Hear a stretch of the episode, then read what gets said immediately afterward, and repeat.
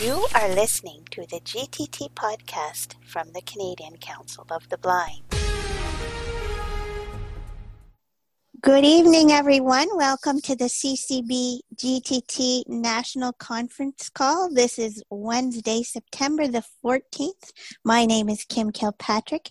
I have the great pleasure of introducing uh, Peter Tucic from Humanware. He's the blindness product ambassador for Humanware. He's going to talk to us about new, upcoming, exciting things that Humanware has uh, going on.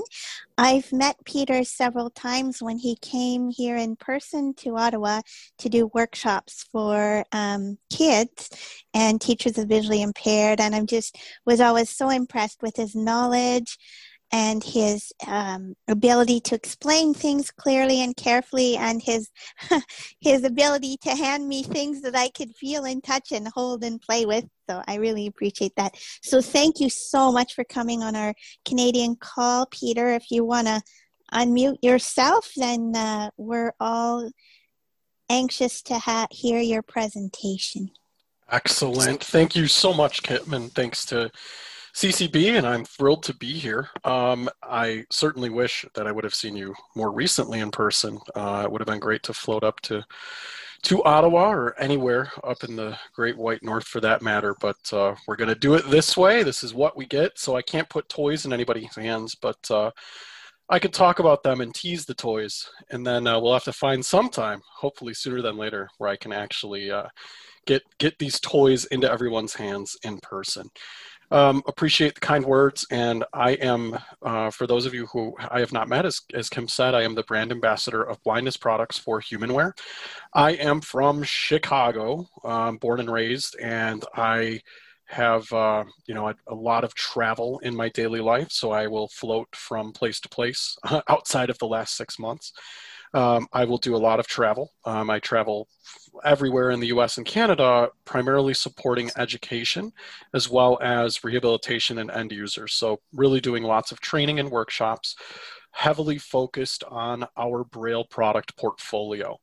That will range from products such as the Braille Note Taker. Um, I will be touching on kind of really what's new with Braille Note Takers on our end, um, as well as our Braille displays. So the, the Brailliant line of products, which I will again be talking about, new products. So new newer Braille products, the Mantis Q40, which is available in Canada, and also the um, the the speech products. So products such as the Victor Reader um, Stratus or Stream slash Trek. So I work with all of our blindness products really at a uh, a conference sort of presentation level, a high level sort of training side, and then also I, I am a user, so I'm totally blind, um, and I've used these products for a long, long time uh, in school as well as in college. Um, I went to the University of Illinois at Chicago and got a degree in Russian and history.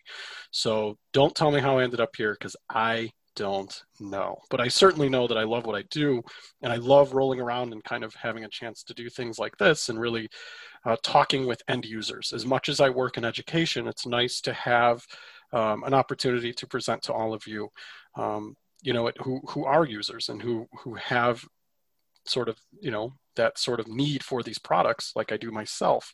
Um, and then so what I'll do is I will talk about what is new with our product portfolio, kind of running through what's new with blindness, focusing on new features, and then also we'll be talking um, and having time for questions because as much as I like to talk at everyone, it's better to talk with you than to talk at you. So I certainly uh, would love to to take questions once we are done. So if you can save those for the end, it would be fantastic. And I'm not sure, um, you know, uh, Kim, what the protocol normally is for that, but I, I think it'd probably be the way to go as opposed to taking it while we're in the middle of uh, walking through um, the, the kind of the round robin with the products.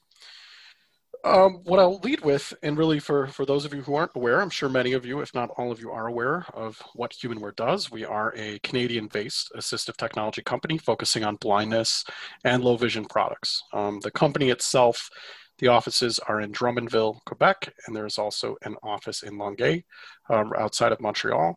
And that is where all of the Humanware goodies are born, uh, where they are built where they are sent off to the users all over the world. Um, so we are a Canadian company. We do have employees in various parts of the world. So I am in the US. We have about 10 people here in the States. Uh, we do have offices in Europe as well as in Australia. And Humanware is, as of this year, is actually 31 years old. And, and like any companies that we think of, the Visperos or or the the other companies in this sort of field. Um, there has been lots of merging and unmerging and remerging and spinning off. Um, Humanware has been no exception to that. So we've definitely had a fair share of partners uh, all the way back to pre VisuAide, um, which was the original sort of Humanware echel- upper echelon, if you will. Um, and we've morphed and, and turned in different different directions. But what we've consistently had uh, for the past two decades is high quality, reliable, and cutting edge braille products and that and, and blindness products. I mean, Victor Reader also being really our most popular product in the world, uh, the Victor Reader line, you know, when, when you talk about assistive technology and you have a product such as Victor Reader, which has over 100,000 users, you've done something very well in it and it shows kind of a testament to what it is that we create. So we are going to be here for a long, long time um, as is, is with a lot of recent sort of developments and partnerships. And I can guarantee you that uh, the previous 30 years will in no way uh, be coming to an end any anytime soon. So that's fantastic. And I'll kind of lead into and talk about what is going on with our various products. So I'm going to start and lead with the Braille Note Touch Plus. Um, it is. We, we do have the first Google certified Android note taker. Uh, yes, there are others out there today, but we started back in 2015 with the Braille Note uh, Touch, with the original Braille Note Touch, that is, um, which launched in early 2016. We heard a lot of feedback about the usefulness of the product and kind of where it stood and what it brought to the education side of things. As we know, there is a heavy focus on cloud based applications. Um, today, we really have a hard time surviving um, in the in the workplace, in the classroom, uh, without access to Dropbox, Google Drive, right, cloud sharing services. Um, and so we knew and we know and we continue to see that that's a very heavily needed sort of space for that Braille user. So in creating the Braille Note Touch Plus, we've you know upped our game in terms of the processor, in terms of what it is the product uh, brings to the table with Braille first applications. So a Braille first word processor, planner, email, internet uh, browser, Chrome browser, all of that combined with the power of a mainstream tablet. So really looking at the ability to bring in some of those third party apps, um, such as Google Classroom or Blackboard or others. And you know what, what it comes down to is not only creating that and making it useful but also what can we be doing moving forward? So when the product launched and when we, we, we sent the braille note touch plus out and said we've we've reinvented what we did with the touch the need then became well what can we do to make things more usable? Accessibility is wonderful but usability is the key. Um, the word accessibility or it is accessible is kind of a buzzword and is, is sometimes lightly thrown around to say you can use this app. Um, and it's not necessarily the, the most kind of truthful sort of side of things because usability is what truly matters. Um, you can have the most accessible interface under the sun, but if the usability is not there, you're really starting to, to to struggle and you're looking at, kind of that ease of use not being there and that's not what we're after. So in looking at that one one of the pieces we brought in and we've, we've really come into those usability updates and that will continue to, to be a thing as we move forward. Now that we have the platform out this year we've introduced a full scientific calculator that will allow a Braille user, so a Nemeth code or UEB math user, um, to fully interact with it. So again, launching that was a big piece. Bringing in one-handed mode, um, again, something that is very important to many of our users. Uh, we added that to the device earlier this year, as well as Braille learning tables. Um, and again, this is something for somebody generally who is newer to Braille, but the ability for you as a Braille learner to not be walled into fully contracted or uncontracted Braille. So we are able to follow Braille curriculum um, that exists, such as Easy Steps or the UEB Takeoff series out of the UK or the, the uh, Mangold method or others that have created Duxbury Braille tables, we are able to utilize those tables in our Braille Note Touch Plus product so that somebody can grow into the device. Um, in addition to that, we've added PDF support in Keyword. Everybody's favorite document format and document type is PDF, especially if you're a screen reader or a Braille user. Um, and I say that with lots of sarcasm just dripping uh, out of my out of my mouth because it is so untrue. And PDF is something that we we still continue to come across, and, and a lot of times PDF can be a challenging file format. Um, that's true in the workplace. It's true in the classroom. We have added full PDF, text PDF support in Keyword. We do support image PDFs as well. So that, again, Keyword being our Braille first word processor, um, designed with that Braille user in mind. So Braille first shortcuts. Um, and, and we look at what we can be doing moving forward, right? How can we make it so that a blind person can simply or easily follow a document with track changes? What can we be doing for that user of a cloud-based application to follow um, and interact with documents in real time, you know, moving forward. How can we start to look at that? So we've brought in some pieces like PDF support or the ability to put math into the document so that we can show math in UEB or Nemeth code and have that turn into print in real time. Um, a lot of those pieces have come, but we know we're not done. And so we're really looking at how we can move the product forward. I've seen some very neat alpha sort of tests with the integration of various online learning management systems, cloud-based storage applications, you know, easily moving information to and from the cloud in a Braille first way. That's kind of what we're looking at doing on the Braille Note Touch Plus side of things. How can we continue to move the product forward by integrating mainstream apps? You don't have to always use the Spotify app, for instance, um, when we can make a better version in a Braille first way or in a more usable way to a blind user. And I think that's something Humanware, um, and you know, we really are being conscious of um, especially over the last little bit, especially with all this remote learning uh, going on, of what we can be doing to take mainstream apps and make them more usable. No, we are not building our own version of Spotify. I promise. Uh, it's not coming. But it doesn't mean it can't. It doesn't mean that if the need was there, um, and when we look at the future of a product, even such as the, the Victor Reader Stream, the Victor Reader Trek, what are some pieces? What can we be doing to really look at mainstream products that are services that are being used and make them more usable to somebody who is blind? And I think that's really the focus of, of where we're going. So again, with that Braille Note Touch Plus, the updates including one-handed mode, um, usability improvements, so PDF support in the word processor, um, the ability to have um, OAuth for our Braille First Mail client. So again, OAuth, if, if I'm not speaking your language, don't worry. Uh, don't You don't need to know what OAuth is, but it is a Google certified security sort of level that our Braille First Mail client now has. So again, making it easier, making it more usable just to set up. We no longer have to go into the back end and change settings in your account and things like that. Uh, OAuth, we are now a trusted mail client. So it's a, it's a big deal even though it might not sound like it, um, it's nice in that it gets your Google account, it gets your um, Exchange account, it gets those accounts into a simple Braille first linear sort of email client. Um, and, and that's really what we're going for.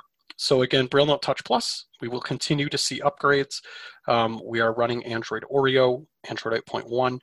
I know the question will always be asked, when is the new update coming, right? Where is the next version of Android? And I challenge anyone and, and if you have ideas for what is it that let's say android 9 or 10, or 10 and i know now they're going i actually just heard the other day um, that they've released Android R, and I can't remember. I heard the name of it. It was something like Red Velvet Cheesecake or something, which I was into. So I'm glad they're back to the sweets because Q didn't have a sweet. So uh, we've gone back to the good old desserts, and you can you can discuss that on your Android call uh, when you have it next week.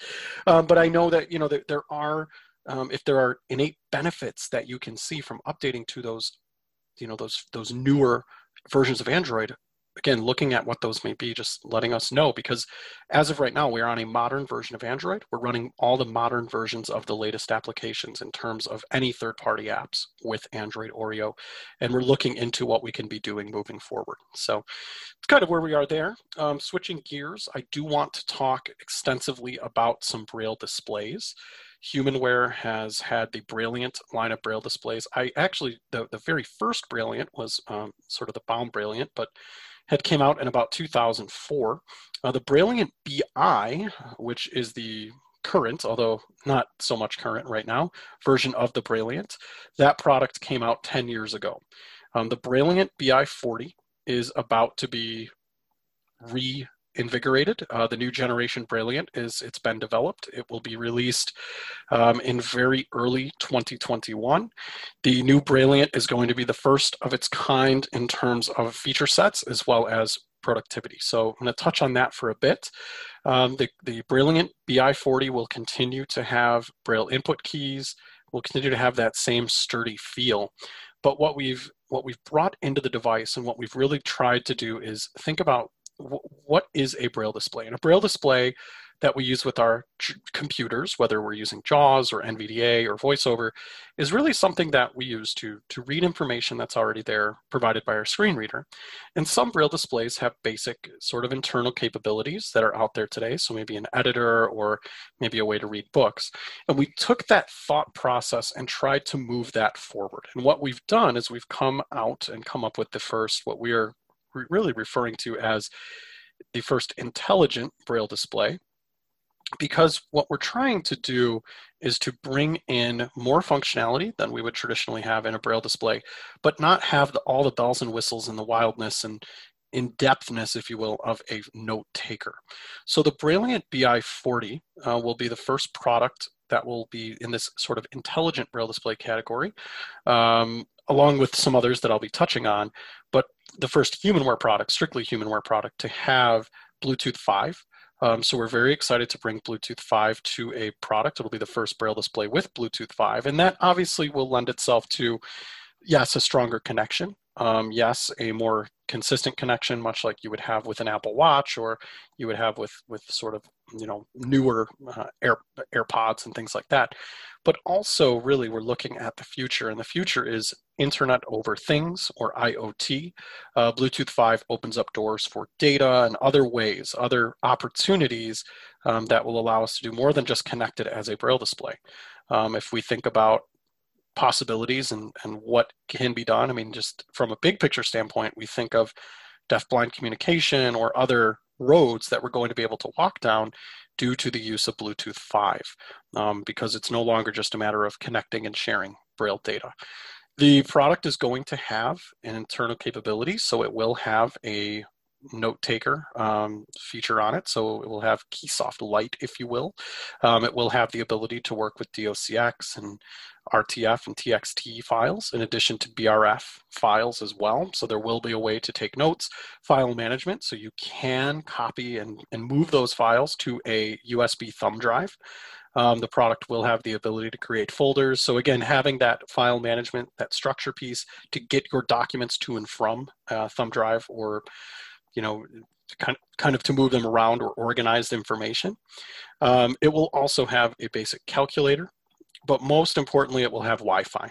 And Wi-Fi will give us the ability not only to push updates to the device, but it will give us the ability to connect to online services, much like you would with a Victor Reader stream. And so what the product will allow us to do is connect to those online services. So we think about uh, we think about um, you know, Bookshare through CNIB or, or various libraries of that magnitude, those pieces will be doable on this device. It will have stereo speakers. Um, the device will be capable of audio. At launch, audio will not be, there's no TTS, there's no text to speech on the device at launch. The audio capability is there. It will not be available or active at launch, but really what it's, what it's meant for as we go forward is the access to audiobooks and audio content um, in addition to the sort of braille content that we're innately going to have by accessing those online libraries. And that is something that we really are excited about because, again, one of the major challenges when we get into Daisy books or we start consuming content is getting that content onto a device and taking it with us wherever we want to go. We know that, yes, we, we, can use our iPhones or various devices, but a lot of the times when we're reading a book or when we're doing something, we don't want to have to depend on a a third party screen reader and b the the kind of wasting of our phone's battery or using up kind of that critical piece when we're just trying to uh, read a book. And so these devices will have the ability to connect to online libraries via Wi-Fi. The Brailliant BI40 will have 2.4 and 5 gigahertz network support. Um, and again, that really will bring in some of that intelligence that does not exist on any Braille display out there today.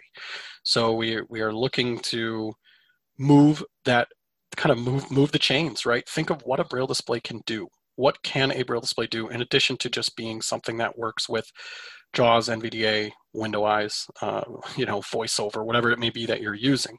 And so we, we definitely want to move that forward. The Brailliant BI40 right now, and this is where I, I joke about it. I wish I had um, Michelle Pepin from HumanWare with me because I'm horrible, terrible with Canadian pricing.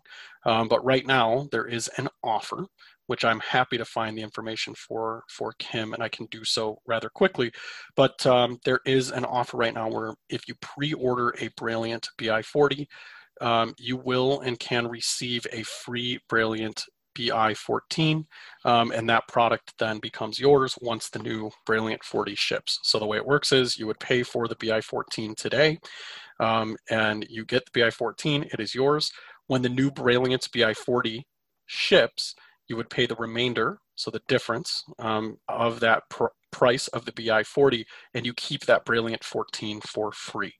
Um, that is something that we are excited to offer, so you do get that free small Braille display. The BI14 is a very simple, small Braille display that does offer um, a very basic way to take notes in Braille.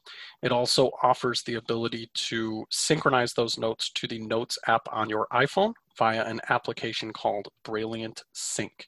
So again, it's something we're trying to um, to help people. We know that right now we, we don't have 40 cell braille displays. And so it's kind of a way for us to say, hey, if you want one of these new ones, um, we certainly want to want to give you some incentive, but also understand that we don't want you to be without braille.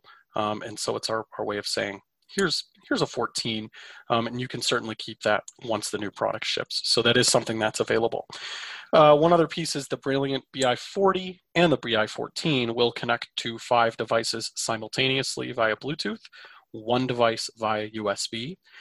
On the Brailliant BI40, that is a USB-C charging port.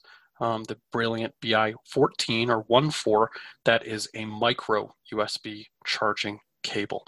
So again, you, you know, we, we want uh, anybody and everybody to come with us, to come on board, um, and we feel that it's a great way to to do so and to come in and join us on on this ride into this new intelligent braille display world sticking with that theme um, i have talked you know about braille displays and about these intelligent displays and it's a perfect segue into a product that is available as of last week so as of i believe october 6th in Canada, and that is a product called the Mantis Q40. And this is one that I personally have used for the last six months, and I just absolutely love it. It, it is really something um, that I believe, and I, I'm so glad we, we pursued. Um, this is a product that is a 40 cell braille display with a full QWERTY keyboard as opposed to a Braille input keyboard. So think of BI or BI40, BI14, meaning Braille input. Um, this is a Q, meaning QWERTY. So the Q is, is what that stands for. And so we have a device that contains full QWERTY keyboard as well as 40 Braille cells. I am a huge proponent in using multiple tools to get jobs done and, and to get to, to participate in today's workplace, today's classroom. As blind people, and, and I know normally I talk to students and I talk about you guys better be using your computers, you better be using your JAWS, right? You better be using your uh, iPads, you better be using your, your Braille displays. The biggest piece of this is this will promote QWERTY keyboard usage. And I know also there are many newer Braille readers, um, those who are newer to vision loss and maybe lose vision later in life, who may be able to read Braille but have never written or do not write in Braille. So this product may be perfect for that individual as well. Again, full QWERTY Braille keyboard, so we can connect and use the keyboard just like we would, you know, any any external Bluetooth keyboard that is out there today. Um, we have compatibility with JAWS, with VoiceOver, uh, with our our various screen readers, NVDA. Um, who knows? There might be some some uh, other users out there of various screen readers. I'm happy to look and see what the status of that is. But this product arose from a partnership with the American Printing House for the Blind, uh, APH, here in the United States. APH um, has notoriously had some wonderful ideas, but not always the most, we'll say, wonderful way of executing those ideas. So they were looking for a solid partner to build this product. And Humanware said, well, we've built a few Braille products before. Um, we've definitely had some experience with that. So let's help you with this. And they said, that sounds great. And we were able to develop this product. So it is a again, a 40 cell braille display with a QWERTY keyboard. It has thumb keys across the front, uh, four thumb keys, and a home button in the middle. And it's designed to work with those major screen readers, but also has that internal intelligence that I talked about with the BI40. Not all, not exactly the same, but pretty much the same idea is there. The Mantis Q40 has an editor. That editor allows you to work internally on various files, so DOCX, TXT, uh, DOC, RTF, and so on. You can also work with Braille files. So you can type in Braille uh, internally on the device. So PerkyDuck, um, for those of you who don't know what Perky Duck is, it's using your, I call it Perky Duck, but there's probably an official name for it. Uh, the, the home row of the keyboard can be used to type in Braille in a document. So your SDF keys are 321 and your um, LKJ would be 654, meaning as you're typing in Braille, you're using that home row to actually type in um, in Braille on the internal keypad, if you will, the editor. So we can work with BRF files, and the device has access to online services. At this moment, so as of October 14th, 2020, those online services are limited to Bookshare and NFB Newsline here in the States. Before I came on this call, uh, because I, I know and I, I'm positive the questions will come as they should, I have been told by our product manager, Andrew Flatcherus, as well as um, others at APH and, and elsewhere, that the, more libraries will be added. And the same would be true for um, you know what it is we're doing with the BI40. So we will have access to the libraries that you can access on the Victor Reader trek or stream side of things. I know that um, becomes, you know, one that, that is important to everyone north of the border, um, as well as others. I'm sure that we can certainly make that happen. But as of right now, the online services are are going to work with Bookshare. That would be just the individual Bookshare accounts uh, from here in the states, as well as the NFB Newsline service. Now, again, more will come, but the benefit there is tremendous because we can take and connect to, uh, you know, take the device, connect to our home Wi-Fi networks, and download books and read them. The Mantis Q40 does not have audio support. There is no audio on the device at all. Um, the device is at, at some point maybe capable of Bluetooth audio, but there are no speakers on the device. Um, and this again, when when we developed this for APH, it was not in the uh, it was not in the the original specs, and so it's not there. Whereas a product like the BI or the Brailliant BI40 does have those stereo speakers and also will have a microphone for the possibility of recording notes and such.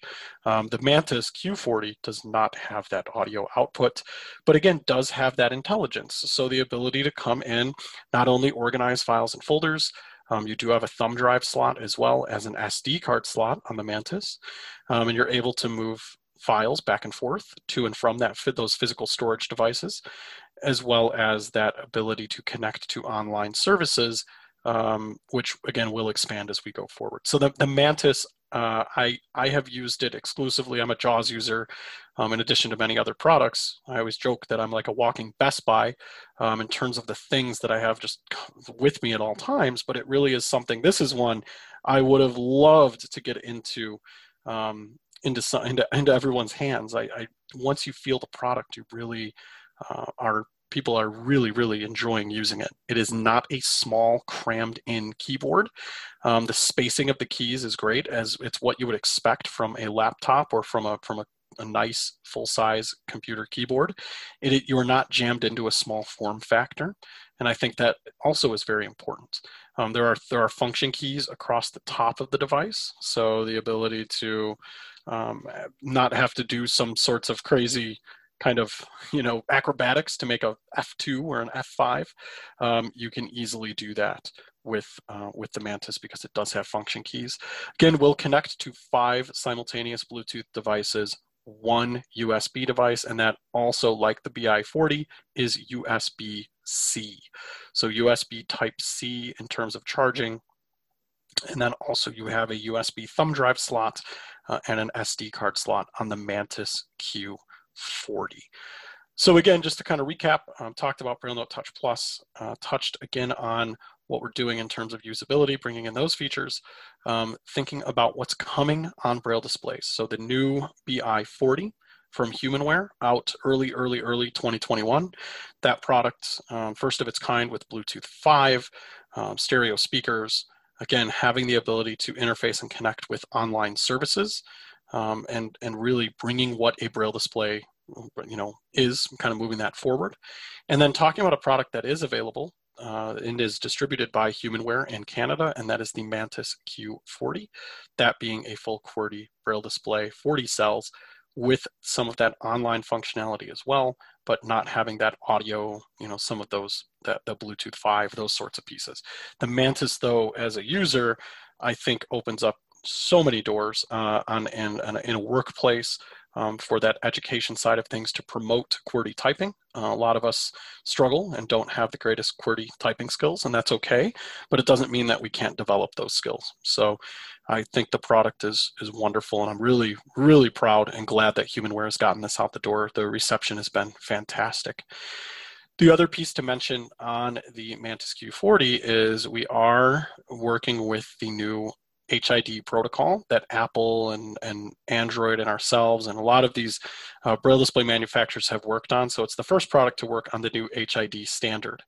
And where that's important is when we pair the device, we're so used to coming in on our iPhones and setting up a braille display by going to accessibility and then going to voiceover and then going into braille and pairing your braille display with the Mantis Q40, you just go into Bluetooth. You pair it as a Bluetooth keyboard, and boom, your Braille's going to work because it's using the new protocol. So there is eh, that's that's been cool, and we'll continue to see those sorts of developments with the new HID protocol.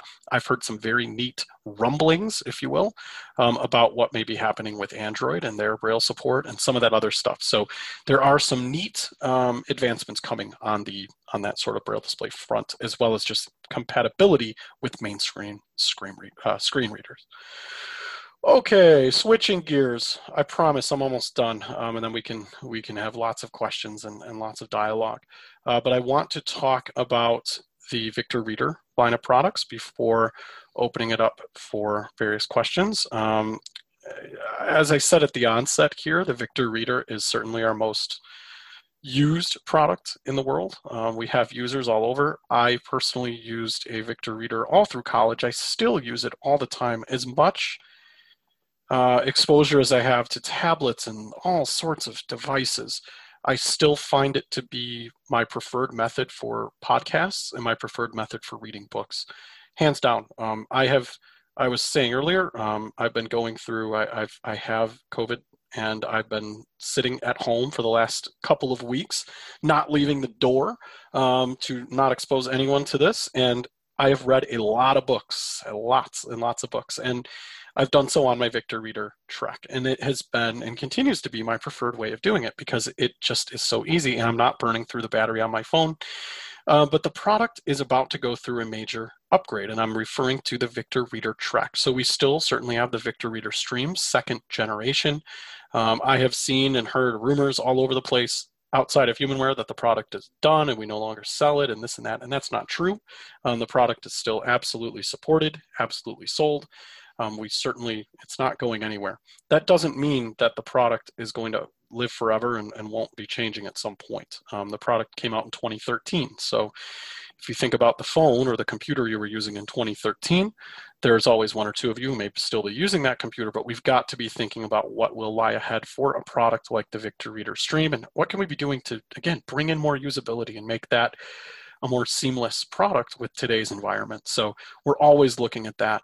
But with the Victor Reader Trek, so for those of you who uh, are not aware, the Victor Reader Trek is a digital talking book player, just like the Victor Reader Stream is, allows you to have all of the functionality of a Victor Reader stream. So being able to download books wirelessly, being able to have internet radio, podcasts, um, access to Wikipedia and Wiktionary, all of that.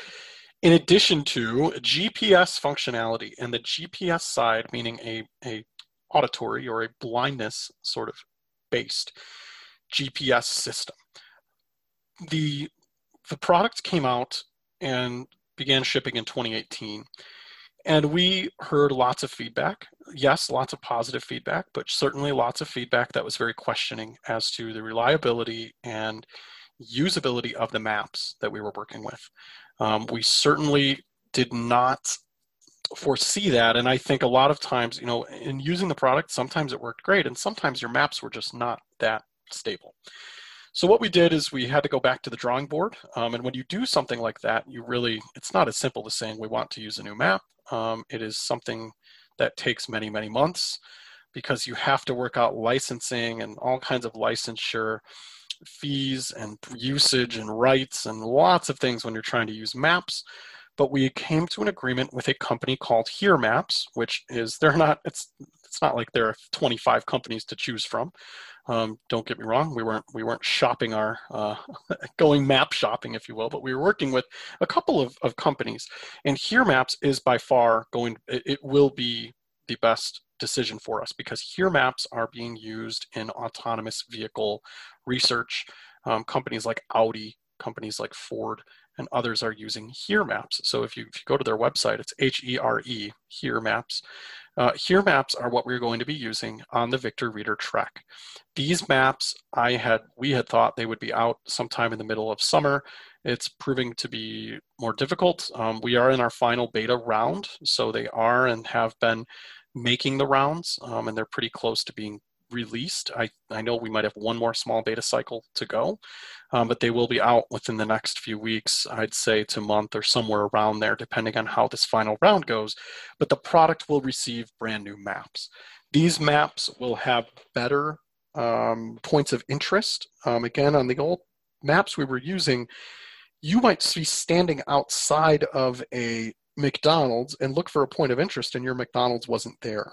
Um, you might have been, you know, right next to or, or, outside of the grocery store and you wouldn't see it. So we've we've had a great improvement on the point of a point of interest sort of search. But most importantly, the the accuracy, the ability to have the device really tell you the most important thing to a blind traveler where am I? What intersection am I coming up to? And what type of intersection is that? The information is going to be far more accurate as well as the ability now to virtually or you know explore your surroundings while offline.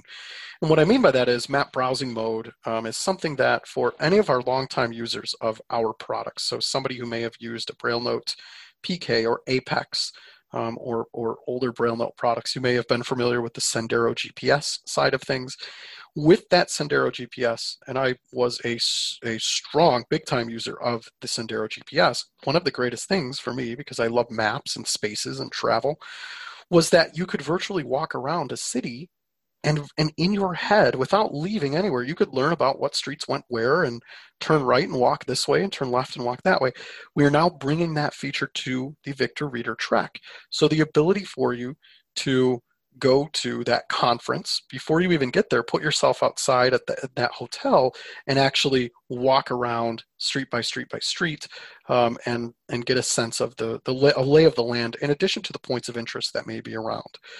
This is something again we talk so much at humanware about braille literacy um, and i i am and we are huge proponents of braille literacy but environmental literacy is just as important. And uh, this is such a tremendous piece, this map browsing mode, that I, I again, it puts that product back on the map. Um, it is something that will be very useful to all of us. I mean, even someone who's not blind, right, having the ability to um, to to virtually walk around maps is very important. So, and I'm not saying that someone who isn't blind or, or visually impaired is going to use this product, but I'm saying that that feature is something that a sighted person takes for granted because you they will just say, well, what's around here, and they just kind of drop a pin or they just move themselves forward on a map and look at what's ahead or or you know can kind of move down the street. We can now do the same thing. Um, and it's something that we've struggled to do on mobile devices for sem- for many years. So it's finally something that's back into the um, lexicon of what it is we can do with a with a product like the Victor Reader Trek. So that virtual map exploration, again, what also sets the product apart is the ability to drop landmarks. Um, I am a I know Jerry was in here talking that he saying that he talks to Mr. Greg Stilson about baseball a lot, and um, you know I, I'm a White Sox season ticket holder. I go to lots of White Sox games um, when I can. Obviously, this year was a little rough because uh, he didn't go to any. But when I'm there, uh, I sometimes will go on my own and I landmark or I drop a landmark in the open area near where the gate is that's closest to my seats. No matter how many times I go, there's always a crowd. There's always something. That landmark always is my anchor point and gets me easily to where I need to be that ability for us to drop a pin in an open area or to landmark a route or, or you know is something that is so crucial maybe when we're in a college campus or maybe when we're on a hike um, maybe when you know as as we're walking a, a route that we may we may walk every day that still keeps the product very relevant as well. So again, that auditory pedestrian system, um, GPS system, is something that we still believe in. There aren't too many left. Um, there was a time where there were more products that could do that sort of um, pedestrian sort of guiding. And that's not to say that there are not iPhone apps that can do it as well. I mean, some of us may use Blind Square, may use the, the new um, Good Maps, which I'm very excited for on the iPhone, and others.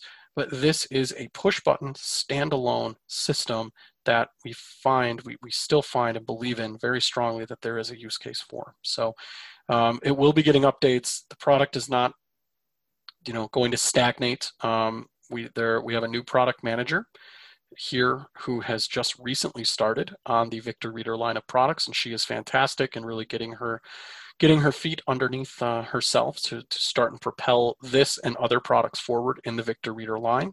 So we're really glad to have a new product manager with a new vision on board. Um, and and I I just when we look at everything as a whole, and yes, I'm very biased, right? I wear a humanware hat, um, but I am a blind person. So I, I, when I take my humanware hat off and I think about what it is that humanware is doing and what we're looking at, in terms of our product set. Um, and I don't really get into the low vision side, but when we think of it from a blindness product standpoint, we think about a new category of braille displays, meaning this intelligent sort of braille display side of things. We think about a QWERTY braille display or something that just has not been done, right? Having the benefit, an all in one solution to using JAWS, your iPhone, your iPad, uh, all in one place and quickly move between them with your QWERTY braille display. We think about the moving that usability goalpost forward with what we're doing on the Braille Note Touch Plus. So again, bringing in more functionality and eventually having just more seamless ways to interact with the cloud, to interact with mainstream apps and such, um, to have that Google certified Braille device. And then we look at this the, the Trek side and being able to work with online sort of uh, you know services but really being able to browse our maps to have new and reliable maps but be, to be able to explore five states away without actually uh, you know having to go there. Um, sitting in alberta and exploring a neighborhood in toronto i think those those pieces are are very important and it gives me a lot of confidence in what humanware is doing um, through through the products and through the partnerships. So yes we have, we have lots of partnerships as well but i think um, we're going to continue to move all of that forward. And it, it is exciting to me. Uh, i definitely want to kind of stop babbling because I am in dire need of some something to drink. But uh, I'd like to, if if possible, take some questions and uh, and also if if somebody wanted to, I can certainly demonstrate um, some of the, the Braille Note or the Victor Reader side of things as well. I can't demonstrate the Mantis because there's no speech, and I actually um, have some beta stuff going on, so I had to send it in for some new new uh, hardware. But um, but I'm happy to answer any questions. I'm happy to demonstrate. And I really very much appreciate everyone's time. I know it is, uh, uh you know, Wednesday and everyone's got lots of things going on and I uh, really appreciate everyone being here. So I'm, I'd love questions and thank you so much, Kim. Thanks CCB and thank you to everyone for being here. Well, thank you, Peter. Let's let you have a, a, a voice a little bit of a rest. Hello, Peter. Very excellent production uh, or presentation, rather. Thank you for all the terrific information. I just want to ask one quick question about the Q40 that I heard a rumor, someone commented, and it doesn't make any sense to me, that the QWERTY keyboard can only be used locally. You could not use the QWERTY keyboard to interact with a connected device like a laptop, for example. I hope that's not true. Oh, that is extremely untrue. no, no. The whole point of the product is to be able to use that QWERTY keyboard in terminal mode. Um, it's it's you can certainly use the the QWERTY keyboard takes the place um, as any Bluetooth keyboard would. So, if I'm using you know my my iOS device, I'm using VoiceOver. I'm controlling that with the QWERTY keyboard. As same with JAWS or NVDA, um, and the the I'm not sure where that may have come from, but no, it, it will certainly absolutely work um, in in terminal mode. That's really the whole driving force of the product is to have that QWERTY input with the Braille output simultaneously. Okay, that's really good to hear. It's not so much important as to where it originated as to the. F- I, I wanted possi- to make sure it wasn't well, I, I wonder, so one propagated. Maybe, you know, maybe it could have come from the fact that when you use Braille input, so if I'm using the Braille keys to type Braille, meaning, you know, F, FDS is one, two, three, and JKL is four, five, six, that is reserved for internal usage. So when I'm in the, the editor or when I'm in the calculator, or that would be the only place I can type in Braille for input reasons. And maybe that you can't use that in terminal mode um, because it wouldn't make sense. But you maybe maybe someone was confused on that front. Oh, that could well be what it was. So, I, anyway, I'm relieved to know that the QWERTY end of things, which is you, you know basically the raison d'etre for the whole product, is actually going to work. It, it, would be like inventing a car that can only back up or something. Yeah, it wouldn't make too much sense. And I and the other side of it too is, I mean, there are I've talked to a couple of sighted teachers um, who actually use the Mantis Q40 when their student isn't using it, they're using it as their keyboard just because it's so easy, to, you know, as their Bluetooth keyboard. Um, just because the keyboard will work if the screen reader is not running, um, because again, it's connected with that HID protocol. So even if JAWS is not on, that keyboard is still working with your PC. So it it, it works even even without Braille. Okay, that's great. As a former HumanWare product manager, I'm glad that uh, they're on still on top of innovations. Really good news. Uh, thanks again for be, the presentation. It's because you were here, man. That's why we're keeping it going. You set the trend. I was always known as the audio guy because I'm not a Braille user. So, well, we're just we're keeping that trend of. I mean, just being with it, keeping it going. So. Um, can I just ask a quick question related to that? So when you're typing in Braille in the in the um, applications, internal applications, when you're typing, say, letter D in Braille, you you do the three the three uh, keys at the same time. You don't have to press Yes. So if you're in the internal editor, so if I'm in a, a note, the note taker side of the Mantis Q40, if I'm in a new document, if I want to, I can switch to Braille input and use, if I wanted to type a D, for instance, dots 145, I would be pressing F, J, and K to type yes, that D. together. But it, it, together, yes. That is if I want to. And that is reserved for, again, when I'm internal. If I'm you, controlling JAWS, I would not do that. No. And if you're internal, though, the spacebar and the enter key work the same, like on the QWERTY keyboard, like they would if you're even if you were typing in Braille, you yeah, would press yes. enter with the enter key. You would press enter with semicolon, and and backspace would be. Uh, oh, okay, yep, okay. It becomes an eight dot keyboard. Yeah, but again, you don't have it. to do that. So if you were if you were internal and you wanted to use QWERTY, you certainly can do that as well. And just type QWERTY on internally on a on a Word document. It's mainly that if somebody wants to work with a BRF file, maybe they have music or they have, for some reason, they have notes in Braille, they can work with those. You don't have to QWERTY type into a Braille file. Okay, awesome. you don't want to. Yeah. Thank, thank you. Yes, uh, I too am not a Braille user, so my question has to do with uh, the Victor side, but I also have um, a, a quick point. You mentioned earlier that uh, you were uh, you were looking for uh, something sweet that would go with Q. And I immediately thought of quince. It's a fruit. Uh, it is. Anyway. It is a fruit, and my father is from Bosnia, and they make brandy out of it. There you um, go. so I, I funny you didn't think am, of it. I'm familiar with the quince for sure. My question has to do with the Victor Reader Stream, not so much the Trek. Will there ever be a Generation Three? I, I would think there. I mean, I, I I'm not saying the, the if it, the question is if as opposed to when, the answer is absolutely. Um, I I don't know when that may be, but we certainly have to look at what we can do to bring that product forward. Um, as I'd said, I mean that product came out in 2013. Um, it has had a tremendous run. I still use it. Uh, I love it, but I think I think we in a you know just as a as a company need to be looking at at a new version of the product.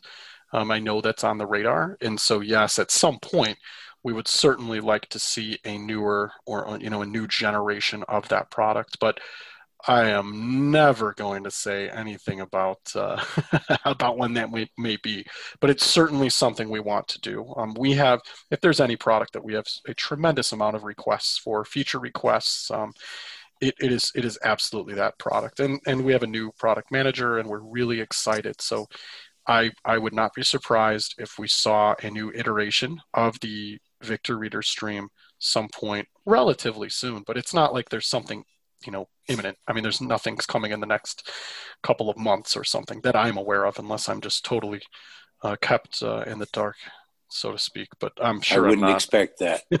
I don't think so. anyway, thank you. Thank you.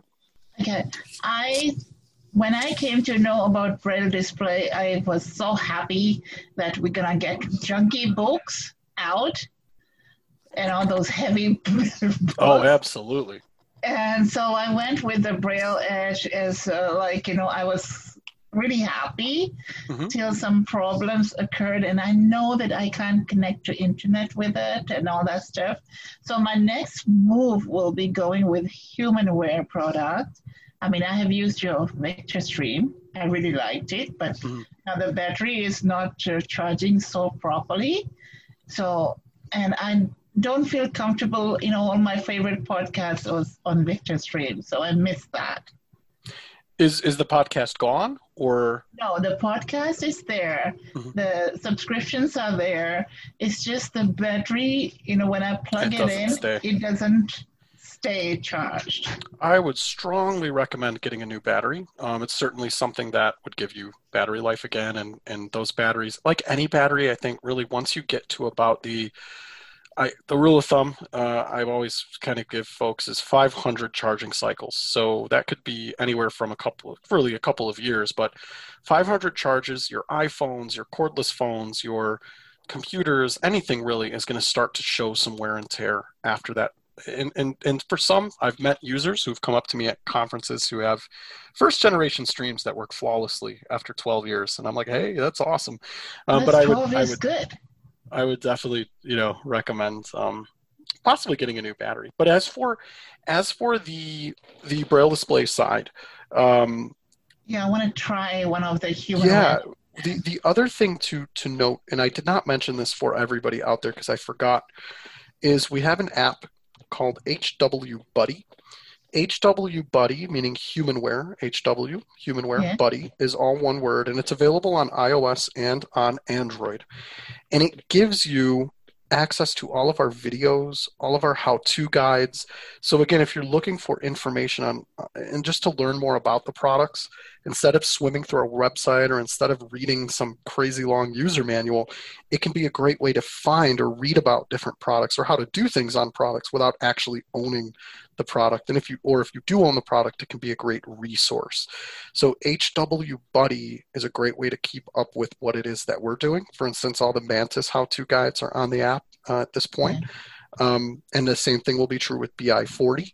So when you're looking at learning a product or reading about a product, it can be a great resource. And that's a free app on iOS and Android. And we are we are so excited to have new Braille products. Uh, I am a Braille user. I'm I'm, I'm a heavy Braille a user. Braille, yeah, I'm a Braille, so. Braille reader. I love my books in Braille, and yes. it's easy.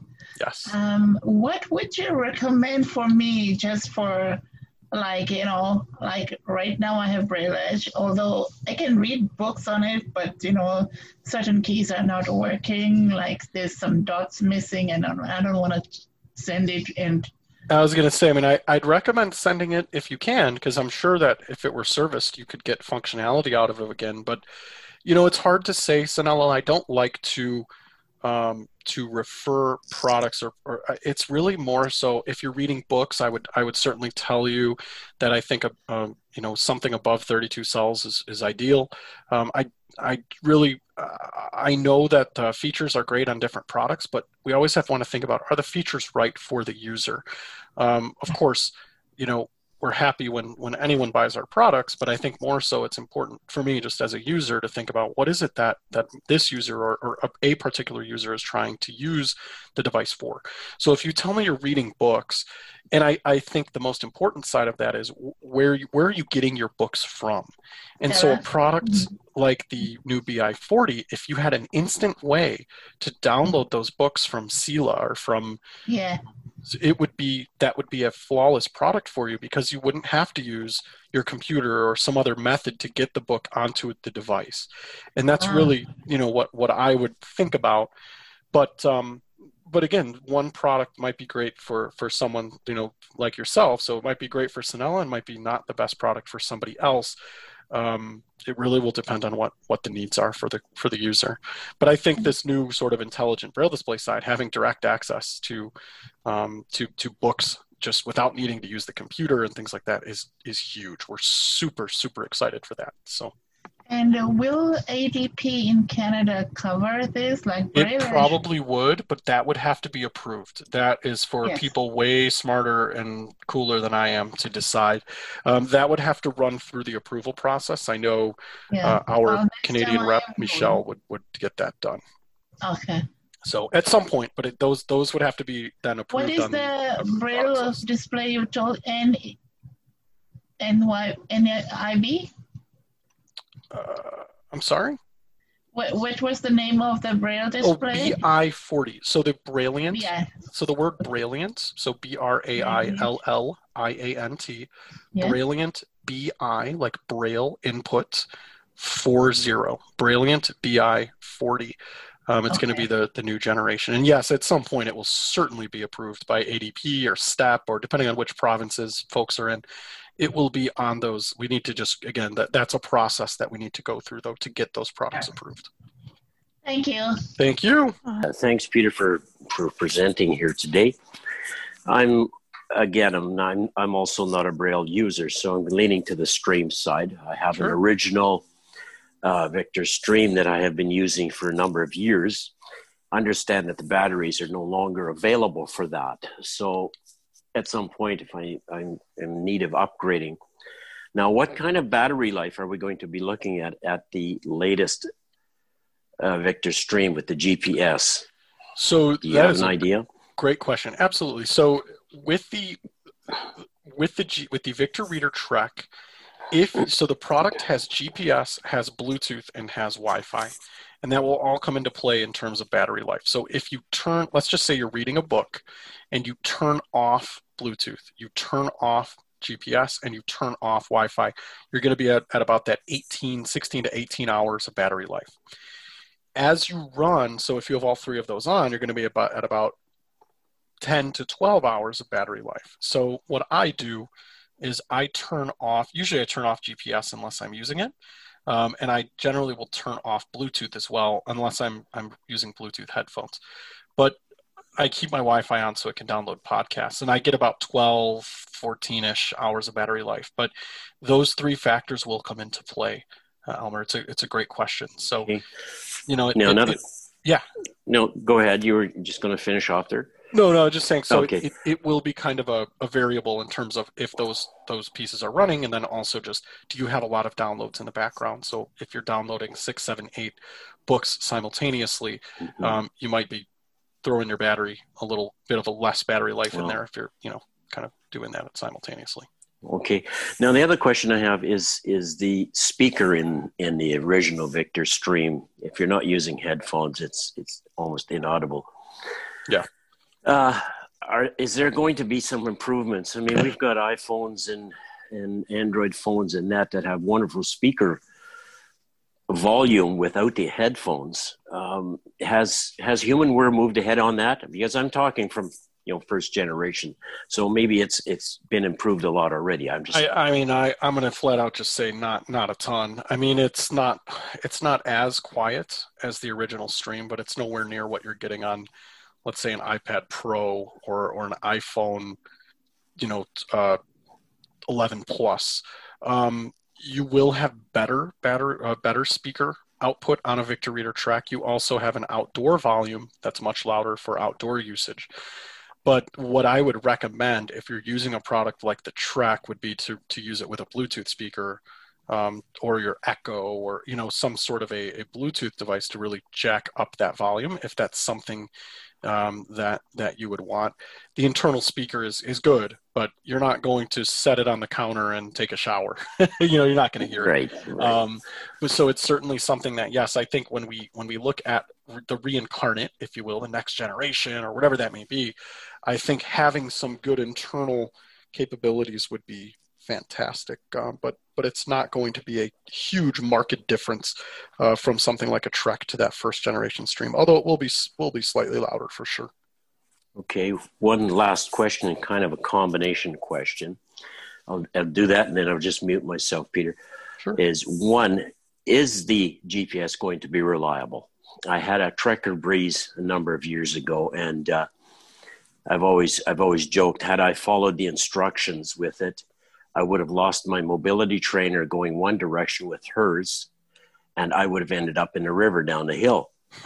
and so I've always just kind of I've just shied away from it. Sure. And the other question, of course, is what kind of price range do you know what kind of price range we're going to be looking at?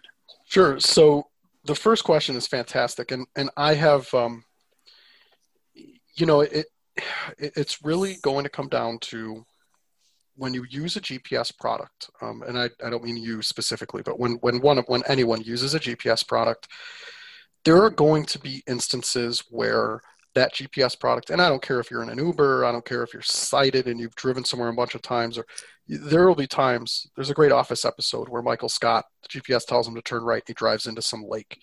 Um, that is always going to be something that that comes into play. Is GPS is not it is not a, a, a total complete failsafe. And I, I have individuals who come up to me at conferences and say, gosh, you know, my Victor Reader tre- uh, Trek or, or my, my Trekker Breeze or my Breeze Plus told me to go straight and, and it brought me into the middle of the street. And I'll say, well, why in the world would you go into the middle of the street, right? Let's, let's think about that here. But, but definitely it will be it is, it is very reliable. I mean i use the product a lot uh, here in chicago. I use it when i'm out and about but that doesn't mean that it replaces or, or in any way um, you know is my crutch when i'm traveling independently. Uh, i use i'm a cane traveler. I, am not a, a, dog guide traveler. Uh, but when i'm when i'm traveling i mean i'm using my orientation and mobility skills. In addition to that gps the gps is really really just so I know the streets I'm coming up to, not so much exactly where I might need to turn or, you know, I'm, I'm using it as a, as a, as a guide uh, as opposed to a crutch. I would strongly encourage, so if, if that's a concern, uh, any of our products, you know, when, when you buy a product, you have 30 days to try that product. If you are not satisfied with the product, send it back. I mean, it is not something that we want someone to have as a paperweight when you're spending um, a considerable amount of money on. I will have to look up the Canadian price on the Trek, and someone might know off the top of their head. But in the States, uh, I think it's eight. Oh man, I know it in the States. Let, let me let me look really quick while we do that. I will I will find the answer for the price of the new Victor Reader Trek because I believe it is eight forty nine, but I could be wrong. Um, so give me a moment here, and I will find that out. I also know that along with the mantis, they're what they're developing a 20 cell. Uh, is that going to be in Canada too, or no? Yes, it will. But okay. I can say, um, I, I, actually so there will be a 20 cell Braille input product um, that we're unsure of when exactly that will be available. It could very well coincide with what's going on with the 40 cell product um, will have a slight variation in its um, hardware from the 40. But yes, we're looking at a very strong possibility of having a 20 cell smart, intelligent braille display that will be very similar to the BI40 um, in the Canadian market. Yes. Because I know, uh, you know, sorry, but I know you did mention at the Braille conference last week. But uh, yes, I know also that some people can't afford, like as much as people would love 40 cells. There absolutely no, no. I have no qualms talking about it. I just don't like to. Um, I don't like to talk about things that I that aren't available because yeah. there's one thing I've learned over the past several years. It's uh, never talk about something you don't have. so, yeah. Uh, it'll come back to bite me right in the toes. Now, with that being said, though, I yeah, I mean, it, it, it will be something that so in this in the states it is called the Chameleon. Um, it is done again a partnership with APH. Um, that product will have some flavor that will be available uh, from us as a product in Canada as a 20 cell uh, braille display, uh, braille input, uh, braille display. Yes. That's awesome to know because that's just some people like that smaller factor and they also, you know, can afford that. And it's more, more affordable and it is very, very, very, very portable. Um, and it, you know, it, it, will be something we're, we're trying to get back to that model size. If anyone out there ever felt a BrailleNote PK, um, we're Whoa, trying to, that was nice. trying oh, to get back yeah. to that sort of size. So. a nice little cute little Braille yes. display. I have a comment and I have a question. My comment is that I use old HumanWare technology and it's very good. It's very reliable. I still use it. In fact, my problem is that it doesn't break down so I can get new ones. Um, my question is about the Q40.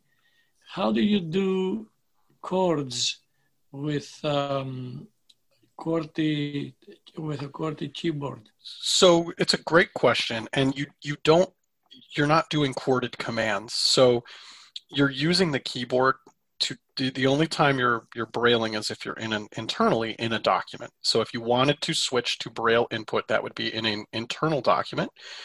If you wanted to, if you're controlling your computer or you're or you're using the QWERTY keyboard, you you don't chord any commands. You're using the modifier keys such as Control or Alt uh, or the Windows key like you would on a PC.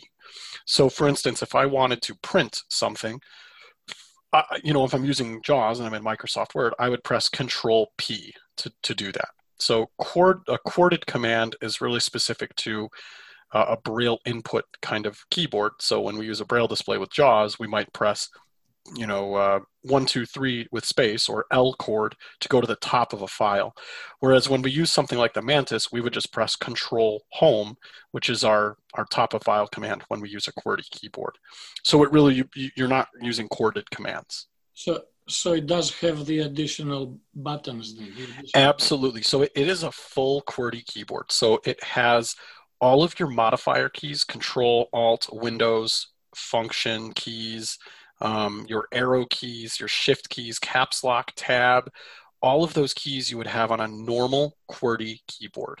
Mm-hmm. Um, the only reason you would ever type in Braille is if you were in a BRF file and you wanted to switch to Braille input. You don't have to use Braille input, even internally. You can use the QWERTY keyboard, but if you wanted to, when you're internal on the device, internally in the note taker side, you can switch to Braille input if you would like. Thank you. Great, thank that's you. That's great. That's um, that's really great too, Peter. Because I'm I'm with you. I'm a major Braille user in Braille displays and everything, but I hate those commands where you have to press Oh, it's chord like three eight R and yeah. like I just hate that. You're trying to do F six and you're pressing space eight two and then I and yeah, it, it is yeah. and, and again there are some deafblind users especially who like that to drive their their their screen reader from the braille display, but it can be very difficult. Um, and what's nice about this is if it's Control P, you just press Control P um, or whatever that command is. You're just using those QWERTY keys to do that. So just wanted to say Peter was busy talking, so I did look up for you on the HumanWare Canadian side, the HumanWare Canadian website. The price of awesome. the Trek is eight hundred and ninety-five. Eight ninety-five. Yeah, yeah. Sorry, I, I, I normally come in with a better knowledge of what our Canadian prices are, and then.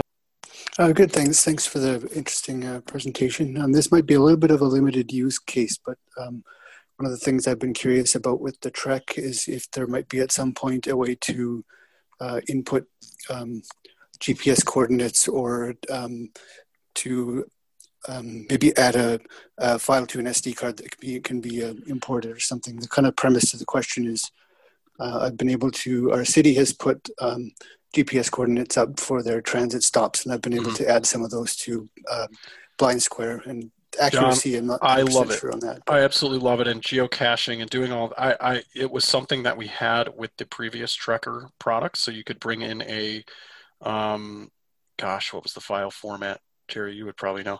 There, there was a file format you could bring in um, using a, a, a, Windows creator, and it wasn't CFV, but it was something along those, or something like that. Um, it is something that we're looking at, and, and we would love to, because a lot of times, especially college campuses, they will have things um, where yes, you can bring in those those coordinates and actually create landmarks it is something that I will again pass along. It's not something that's doable now. It does not mean that we can't do it because it was something we could do previously. So I'm I'm certainly gonna I will float that up to our product manager. Um, thanks to thanks to your thanks to your suggestion there, and it's it's a great example. I mean, you have places where they have set up those bus stops, right, and that's extremely pertinent information to a blind traveler. So um, certainly something I will pass along. Being able to import uh, points of interest, uh, user defined POIs. How would you do that, John? How did or how did you do it from a computer? How I don't under I don't know quite. How would you do that onto the Trek? Would you like? You would have to. So you used to be able to create, and maybe John, do you know what those? I could look. I, I have them somewhere. On the old Trekker products, you could create.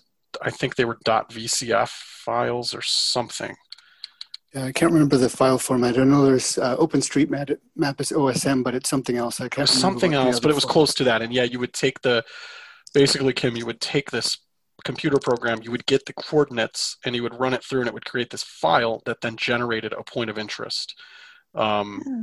that you would import into your product. So at that time, we had the map manager that you would use, but now you would do it through the menus because we can import landmarks that are you know created by other units. So if you have two or three units, you can you can use multiple SD cards. But this would be yes something that uh, we used to have that that we don't right now. So I, I will certainly float that up the up the chain uh, of command, if you will, because I would love to see that added back, both for your example as well as for college campuses. Or you know, we we have lots of times we'll go out. I want to do scavenger hunts and things like that with kiddos, and it would be nice to to be able to do some of that. So, yeah, that's really great. And I and even if you know you had other blind people that used similar routes or something, they could yes. share. Yep those that's that's really awesome. We will continue to do uh humanware live episodes. Um, we now have the ability and again not not so prep you know pertinent to, to folks here but um, we will be offering continuing education credits and different things. So we're going to continue to make and do humanware live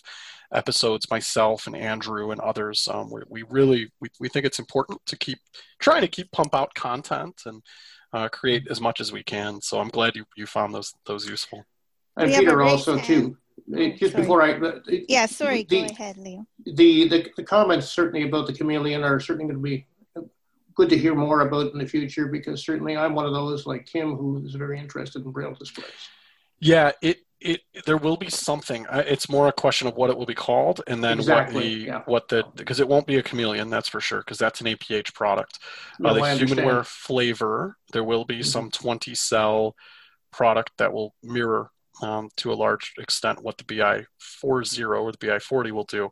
I think it might have not the Bluetooth 5, but it will have a lot of that intelligent capability, functionality, and then with, with additional pieces, you know, some other some other pieces to it. So there will be there will be a smaller model. Uh, I'm well, sure that as a BI as a BI 14 user, I'm glad to hear that. But a 20 would be great. Yes. Thank yes. you, Peter. Thank so, you. Thank you so much. One okay. question is about the trek. I had one back in 2018, which was a, a dud, and it, it did go back. Uh, but I do, as for many of the points you cite, I do value it. One thing I'm wondering also is have you ever played with the, um, is it what three words or the three word, where you can have the three word um, thing that relates to any grid on the planet. Uh, I'm oh. struggling to think of what oh, that's called. Through blind through BlindSquare. No, I can't get it to work in BlindSquare, but you I have yeah. I have the app of that uh, it's not what three words, but for example, you can get your location that might be peaches, tomato, pickle, you mm-hmm. know, and then if you put in those three words, you get that exact. Yes. Um, every every three it's, foot grid like on the planet is mapped. the whole world. Yes. And I'm wondering if if that could ever be integrated with Trekker, so that because it really does help you pinpoint some of those little yes. odd places that that you can just maybe it's that side it point of the garbage can or the thing. It's just they're trying to uh, promote it, but every time I look at the app, I'm quite disappointed. Yeah, um, it's, its not very. It's not very um, well. Let's just say well. What's the good? Well massaged out. Yeah, um, the concept is good, but the implementation yes, is not right. so good. And that's what I when I when I talk about you know things being accessible or whatever the usability is the issue there it's not yes. the usability is a real concern um, it's certainly something yeah that i think we could really take advantage of i think that we also look at looking at the future of this sort of pedestrian product what more can we be doing? And we look at well we can be better identifying real-time addresses right? We can better we can you know you think of products like OrCam or some of these other products out there that try to take the environment and and do things with it.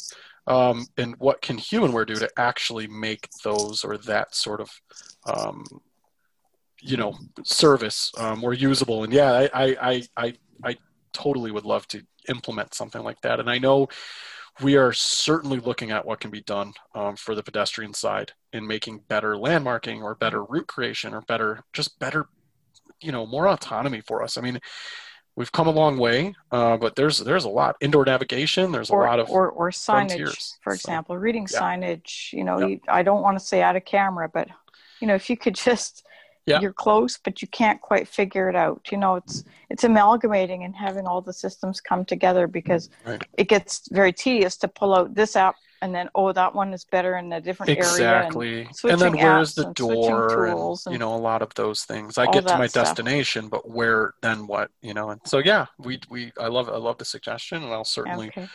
but it's just another idea of uh, and as you say it's it's probably not a good one in that that that whole word system never did work. Sure. Yeah. No, but not um, quite. Just thinking, thinking. Doesn't mean it can't. outside the box a little bit. I love it.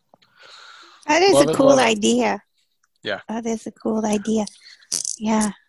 Well, thank you, everybody. Thank you so much, Peter, again, and hope you get nice and healthy quickly. And, oh, I will. We'll be golden. Yeah. yeah. Thanks so much, Kim. Thank okay. you, everyone. Uh, very much appreciate it. Thank you for listening to the GTT podcast from the Canadian Council of the Blind. There are many ways to get in touch with us. You can call us toll free at 1 877 304 0968. You can follow our GTT blog at gttprogram.blog. If you'd like to subscribe to our email support list, you can send a blank email to gttsupport plus sign subscribe at groups.io. And you can follow the Canadian Council of the Blind on the web at ccbnational.ca.